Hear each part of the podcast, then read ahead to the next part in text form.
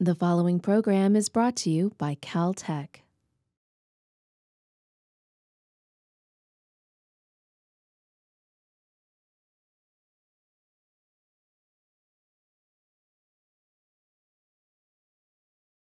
So I wanted to thank the Keck Institute for making this short course possible for all of us to be here.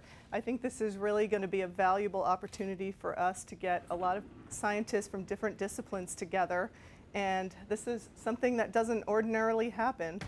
This workshop that's following this is organized by myself and John Eiler and John Dankinich. And I think that this is going to be a great standalone series for those of you who aren't part of the workshop. This short course here is called Primitive Bodies, Unlocking the Secrets of Solar System Dynamics, Solar System Origins, sorry. And when you think about that, it's a pretty tall order, but what we're doing is we're getting a group of talks together, leading people in their fields, and these are very diverse fields, and this is in the hope of just giving us some insight into this very difficult problem, so hopefully you can understand it a little bit better. And it'll lead very nicely into our workshop, which is called Primitive Bodies, Science and Instrumentation. So with that, I think I'll welcome our first distinguished speaker, who's standing right next to me, Hal Levison. Probably a little too close for comfort, eh? Hal's an institute scientist at the Southwest Research Institute in Boulder, Colorado, and he's also our KISS Distinguished Visiting Scholar in association with our workshop. His principal research is in the area of dynamics of astronomical objects, and his work includes studies of the long-term dynamical behavior of comets, the dynamics of objects in the Kuiper belt, the origin and stability of Trojan asteroids, and the formation of planets. In 1997, he, with Martin Duncan, predicted the existence of the scattered comet disk. And he's perhaps best known, however, for his work on the early dynamical evolution of the outer solar system, and is an author of the Nice model, the most comprehensive model to date. So thank you, and let's welcome Hal. Thank you. I'm supposed to put this on you too. All right, there you go. Well, I want to thank everybody for inviting me. I think I'm going to learn a lot this week because I know almost nothing about what we're going to be talking about, which I guess makes me an expert. So I'm going to talk about some preliminary results of some work we've been doing, trying to incorporate, how should I say this, a heretofore underappreciated dynamical process in the planet formation. This turns out to be right. It's really going to revolutionize, I think, our understanding of when and how the planets formed. So since this is a sort of a general audience, let me start off with a brief review. I don't have a lot of time to do this, of what I call the 6.5 steps of standard planet formation. Of course, when the sun forms, it forms out of a collapsing molecular cloud. In order to conserve angular momentum and get rid of the spin in the cloud, it has to form into a disk. The disk is made of gas and dust. I'm sure you've all heard this before, and the dust starts settling down to the midplane, and that's when planet formation starts. The first step in that is the formation of the first macroscopic objects, planetesimals. When I first gave a talk in this room, oh, I don't know, it was in the late 90s, I had this step up there, and I said, and then a miracle occurs. Because at that time, we actually had no idea how you build the first macroscopic objects in the solar system.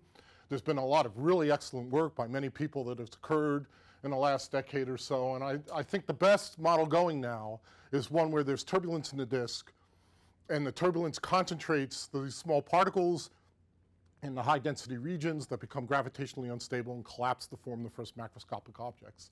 If this idea is right, the first objects in the solar system are actually relatively big, tens to 100 kilometers in size. After that, then the standard ideas apply that these things grow into the planets that we see by two-body accretion. These things hit each other. This is typically divided into three stages: runaway growth, oligarchic growth, and the late stages. And I'll get into that in a little bit more in future slides. That last stage ends up with the solid bodies that we see, the terrestrial planets, Uranus and Neptune. And if these things grow big enough, let's say 10 Earth masses or so before the gas disk goes away, you can get you can get gas accretion directly onto the planets, making Jupiter and Saturn.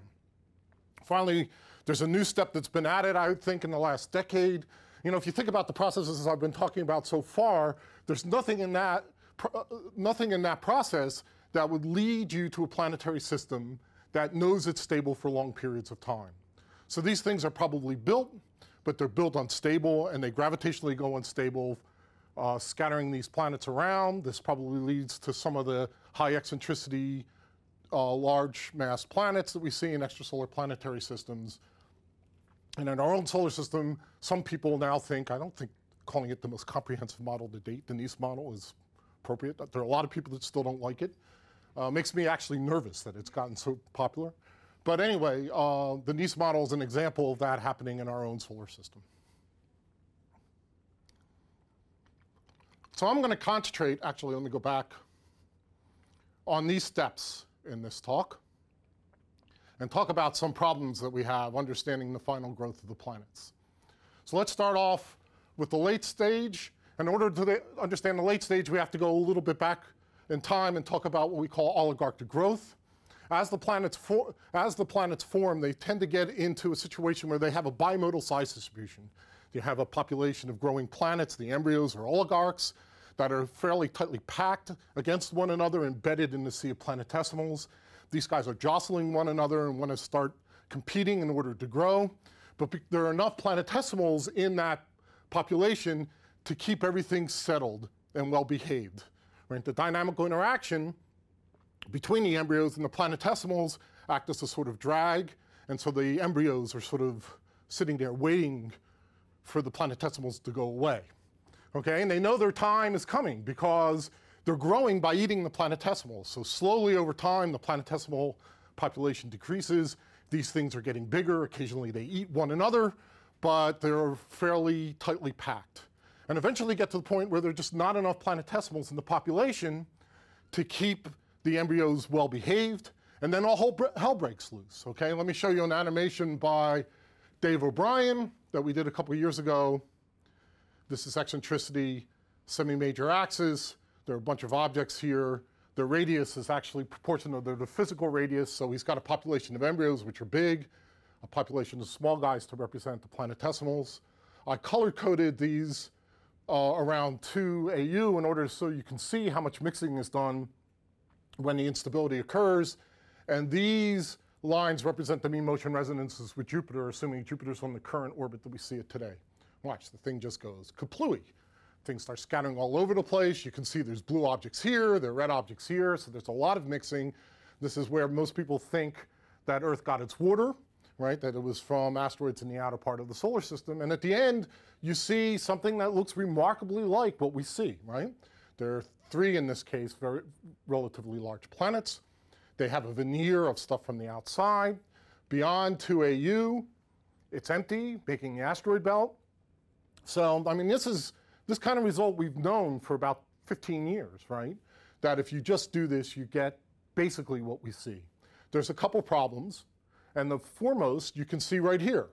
This planet, which is supposed to represent Mars, is the same size as everybody else, right?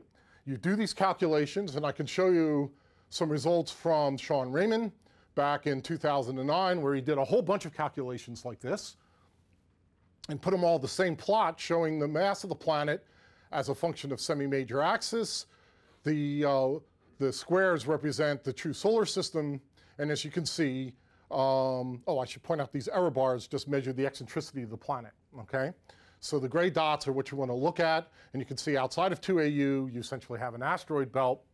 But in the region between, let's say, 1.2 and 2 AU, all the planets are Earth masses, not Mars. So the fundamental problem that a lot of us have been worried about in the last decade or so is why Mars is so small.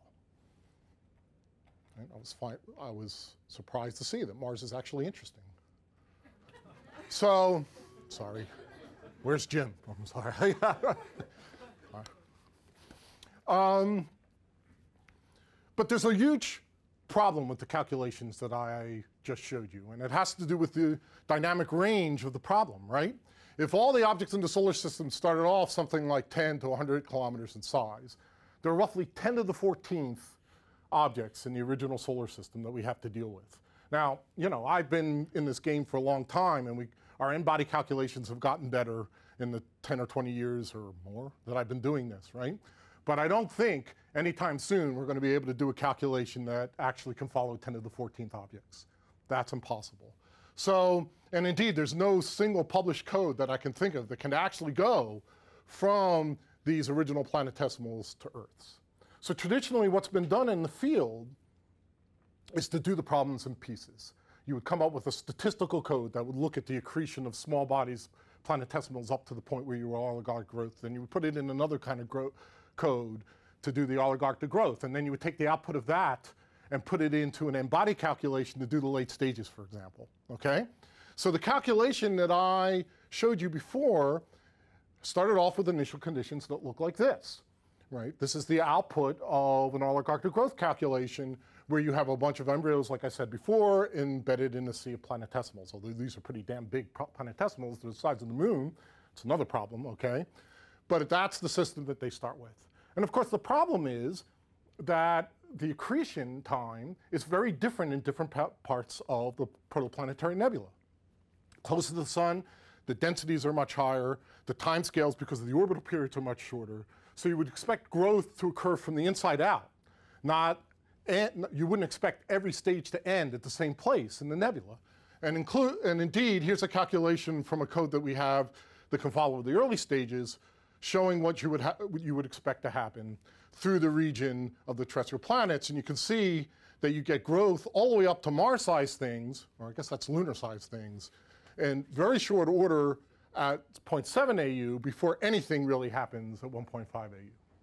And I think that this problem, and you can't blame these guys, right? They were doing the best that they could do because of the technical limitations we're faced with, of starting off with a uniform distribution like that is simply wrong, and I think it has led us down the wrong path when it comes to understanding how these objects form. The other step that I want to talk about is gas accretion. If these things can get if an object can get to something like 10 Earth masses before the gas disk goes away, and that time scale is really very short, right? It's only about 2 to 3 million years, maybe 5. Then you can get direct accretion of gas onto the planets, leading to essentially the formation of Jupiter and Saturn. But there's a problem with this as well. First of all, there's the time scale issue, right? You have to build the cores of Jupiter and Saturn very quickly, but also there's the issue of what happens when these planets, as they're growing, dynamically interacts, gravitationally interacts with the growing planets. This has been known for a long time, that if you have a gas disk and you put a planet in the gas disk, the planet generates essentially waves. These are density enhancements, and they can feel the gravitational effect of these density enhancements and get accelerated by that. And as a result, the planets move around. There are two types. If the planet is small, it doesn't really affect the surface density of the disk. But if the planet is big, you can actually open up a gap around the planet. Okay, and the planet becomes locked to the gas disk and then evolves as the gas disk evolves in the solar system, called type 1 and type 2. This kind of interaction probably is very important in extrasolar planetary systems. It probably caused the plethora of, for example, hot Jupiters that we see in many of these systems. Okay, but I don't think it happened here, and for two reasons. First of all, we don't see a hot Jupiter close to the sun. I think, you know, I'm a theorist, right? So I tend not to trust observations very well, but I think it's pretty sure that we do not have a hot Jupiter, so we can throw that idea away. Although I think it's actually a weak constraint. You know, if you look at the Kepler systems that have been found, right? They see a lot of planetary systems that have big planets very close to the parent star. And I think one thing we as planet formation people have to start thinking about in our own solar system is why that didn't happen here. Why is the innermost planet in our solar system, Mercury, so far from the central star? And I have no good answer for that. But one explanation might be, and again, I haven't worked on this, but it might be that at one time we did have a hot Jupiter that ended up, through tidal interactions, hitting the central star, leaving a gap. Maybe, I don't know. So I put a question mark there. More importantly, I think, What we can say is that I don't think type 1 migration was important here. Right, in the standard model of planet formation, like I said, the cores of the giant planets, which are out beyond 5 AU, started growing first. If type 1 migration were important, when these things got to about the mass of Mars or the mass of Earth, you would expect them to start spiraling towards the sun. If that's true, when the Earth got formed, right, they would accrete a couple of these things, and the Earth would have a 1,000-kilometer ocean, and it doesn't. So the fact that the Earth is so dry, I think, is an important constraint that tells you that type 1 migration probably wasn't important in our own solar system.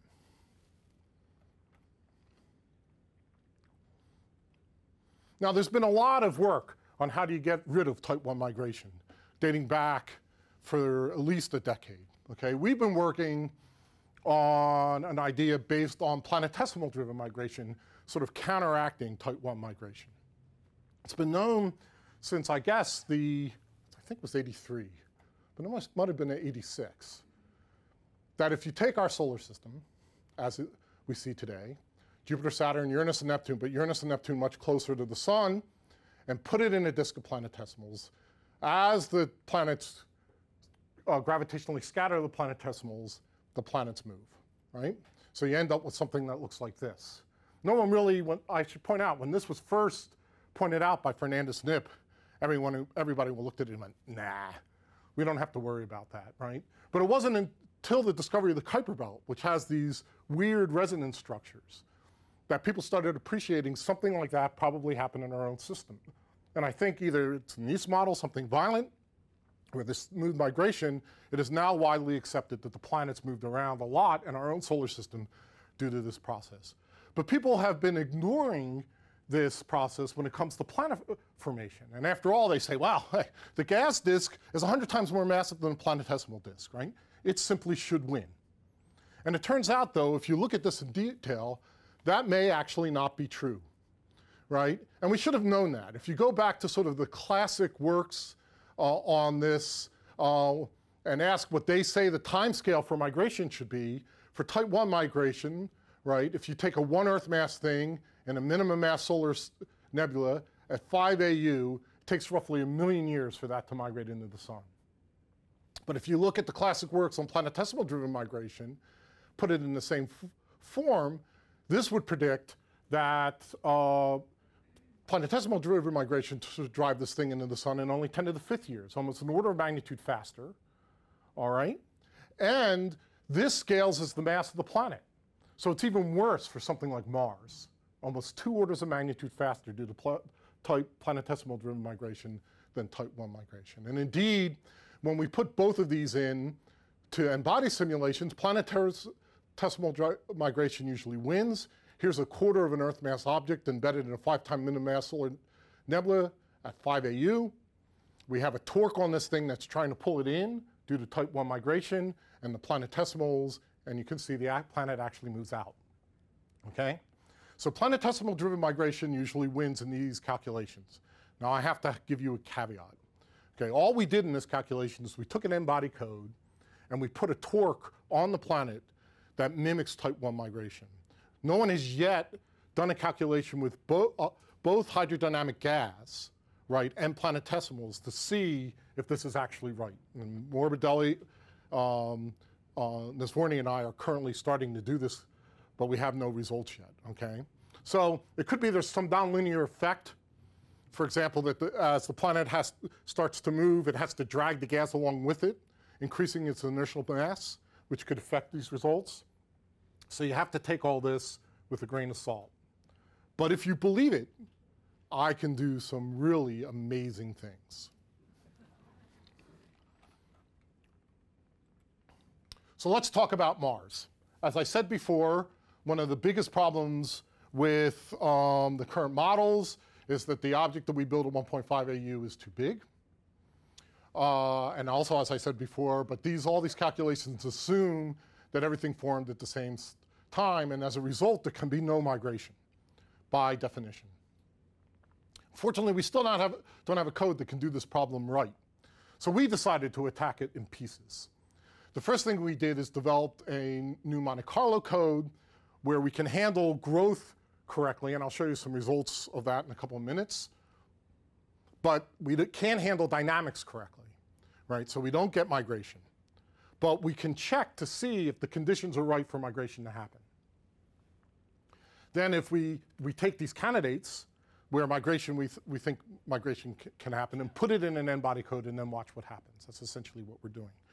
In order to check whether migration can happen, we have to come up with some criteria. We did this by a bunch of n-body simulations, and we came up to 4 criteria that must be met in order for migration to happen. I'm not going to go through these. I really don't have the time, except to point out that one of these criteria has to do with the eccentricity of the disk that you're embedded in. If the disk is dynamically excited, you can't migrate.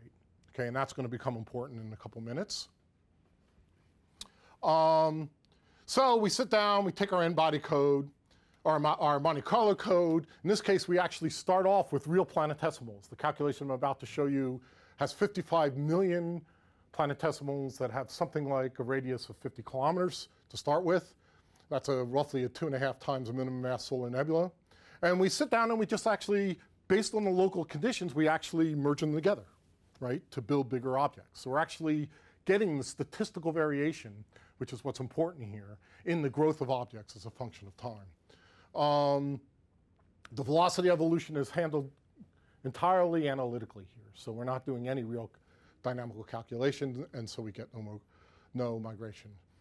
But what I can show you is the results of this calculation. Here's the mass as a function of semi-major axis.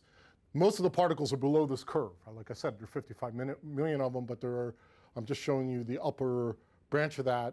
And as these things grow, I'm going to flag them and turn them red when they satisfy our 4 criteria for migration. Okay?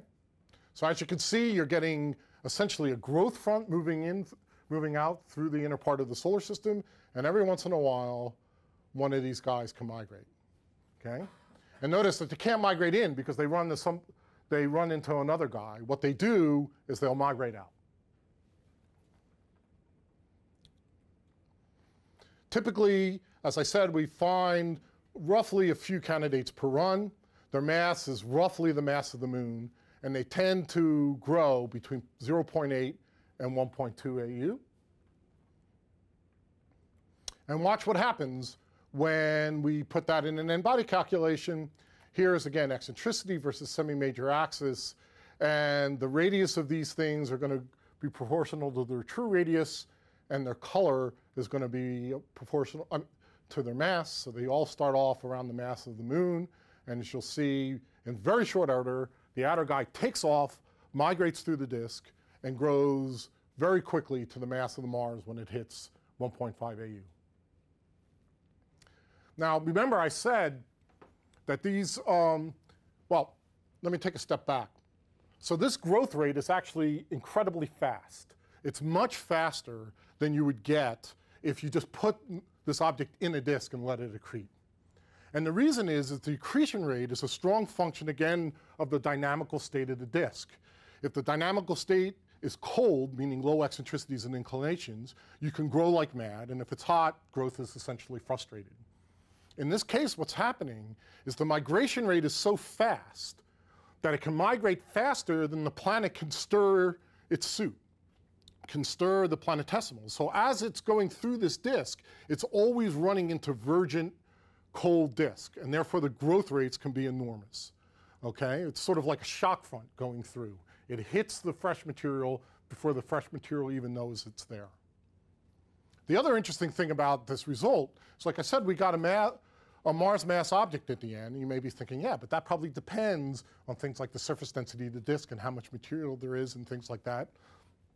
Turns out that's not true. The migration rate and the growth rate both scales the same factor of the surface density of the disk. So if you up the surface density of the disk, everything happens faster, but you always end up with roughly the same mass. So not only do we get a small mass from Mars, but to zeroth order we reproduce Mars's mass and can predict what it is. So now let's take a look at the system. The next issue is, what do we do with this stuff? Because there's a hell of a lot of mass there. And it turns out that this is so dynamically excited that when they hit, it grinds down rather than accretes. So if we just take, let's say, this outer part of this and put it into an accretion code, we find that the planetesimals actually grind down before they can accrete each other, or before this outer embryo, this Mars, can concrete the material, and it essentially grinds to dust. So you end up with this isolated Mars out here, a large gap. There may be another planet in here or not.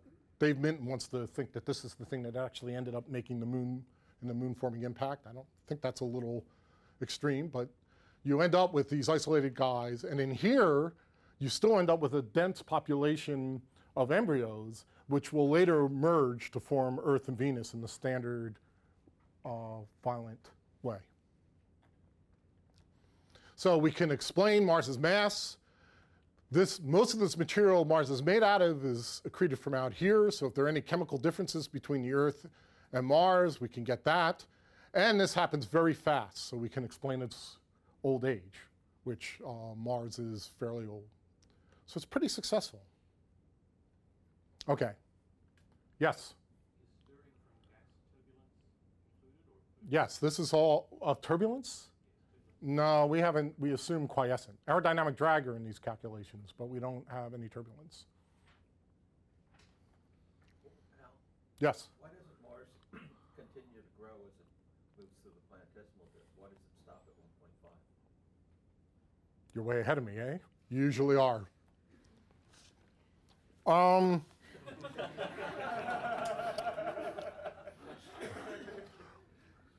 In that particular case, I was actually just going to ask that question. In that particular case, Mars stopped migrating because it hit the edge of the disk. OK? So well, we wanted to know what Mars would look like, right? So the question is, what happens if we don't do that? Now, I must admit, I'm a little intimidated by this. This is a pretty radical idea, and I'm worried about your response. So if you give me a second, I'm going to prepare myself for your reaction.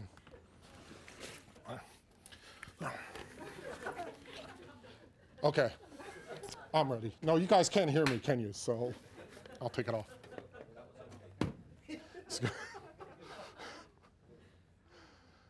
So the question is, what happens if we don't put that disk edge in? So let me show you the same calculation. OK, we're starting off with a lunar size thing and 1AU. Putting it in, this is pure n-body calculation, an extended disk going all the way out to 20AU. And I'll just let this speak for itself. Okay, it started off slow, right? And then it hit the snow line, and that's why it accelerated, right? So we end up with a 17 Earth mass object. Does that sound familiar to anybody?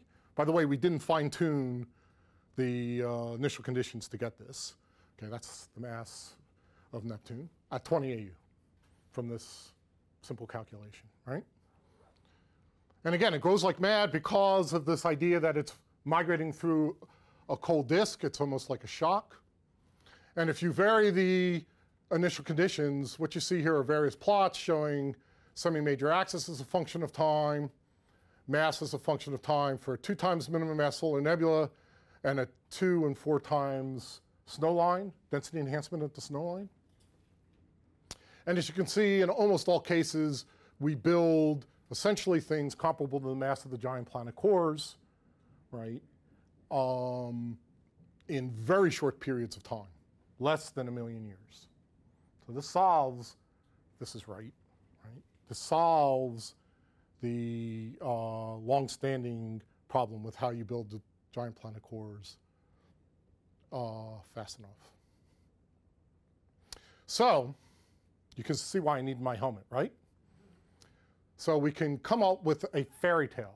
And I have to tell you, we haven't gotten very far with this, okay? And right now, we've only done migration of a single planet through a disk, okay? That code that I showed you actually is very complicated because it requires a lot of particles in the disk, and we have yet to extend it to a multi-planet situation. But you could come up with a story, right? And the story is planets start to grow. They start growing from the inside out. A guy somewhere near 1AU gets to the point where it can migrate. Goes ping out through the disk, right? Going all the way out, it becomes Neptune, right? But it dynamically excites the disk, so the next guy can't migrate yet. If gas is still around, the aerodynamic drag between the disk particles and the gas will cool off the dynamically cool off the disk. That'll allow migration to happen again, and ping, through the disk. Here comes Uranus, right? This happens again, Saturn. And the fourth time is when the gas disks start going away, so Jupiter can migrate, right? But it leaves a hot disk behind. And that hot disk, Mars starts to try to migrate and is frustrated by the fact that it hits a dynamically excited part of the disk and it stops to become Mars. That's the basic story. I have to tell you, we haven't done most of this yet, right? And I'm actually talking about it because I think it's such a cool idea that I want everybody to know about it, even if it turns out to be wrong, right? But there you go. So there's some implications of this that are quite stunning, right? First of all, if this is right, Neptune is the oldest planet in the solar system, right? When you say, well, wait a second, if Neptune's the oldest planet in the solar system, why didn't it get a gaseous envelope like Jupiter and Saturn? And we think we have an idea for that. If the sun were part of a large star cluster, which we think it was due to the aluminum-26 and other characteristics. We just had a paper arguing that the gas disk must have been truncated inside of 60 AU based on the dynamics of the Kuiper belt, for example. Then UV radiation from the massive stars will photoevaporate the outer parts of the disk. This has been well known. My postdoc, Catherine Kretke, has been building models of this. And essentially, what she finds is something that looks like this. Surface density is a function of time. This is a 2.5 minimum mass solar nebula with an alpha of 10⁻⁴, a half a parsec from an O star. And I'm going to show you her model, which models the change in the surface density of the gas disk, coupled with the migration simulation that I just showed you, okay? So we turn on the star, put the planetesimals down, turn on the star. Here's my Neptune coming out, and the disk is photoevaporating away, and Neptune moves off the outer edge of the disk. So that's essentially our idea, that Uranus and Neptune migrated off the outer edge of the gas disk and therefore did not accrete massive gaseous envelopes, while Jupiter and Saturn stayed in the disk at the end of their migration and therefore did. Again, we have a lot of work to do on this model before we know whether this works. I should point out, though, she looked at the accretion of gas in this simple model that she wrote onto this planet. Let me show you the results of that. Here's essentially my solid accretion model as a function of time that I've been showing you. This is the third time. Its mass is a function of semi-major axis. And this is what she finds for the gas accretion. And again, we get something like a 15 Earth mass object off the edge of the disk that's accreted around an Earth mass of gas, which sounds pretty much like Neptune to me. Okay, the other thing is that Jupiter forms just as the gas disk is going away, which is why Mars can't become a gas giant. This might explain why it is so metal rich. And we also predict, and I put a question mark here because, again, we haven't done multi-planet case yet, that the core mass of planets should increase with heliocentric distance and the zeroth order. That's what we observe. So I think I'm done. This is a PDF file. You can download it from here if you want to look at it some more. I'm a soft money, so I have to thank my funding agencies, NASA and the NSF, for this. This just says what I already said. So thank you.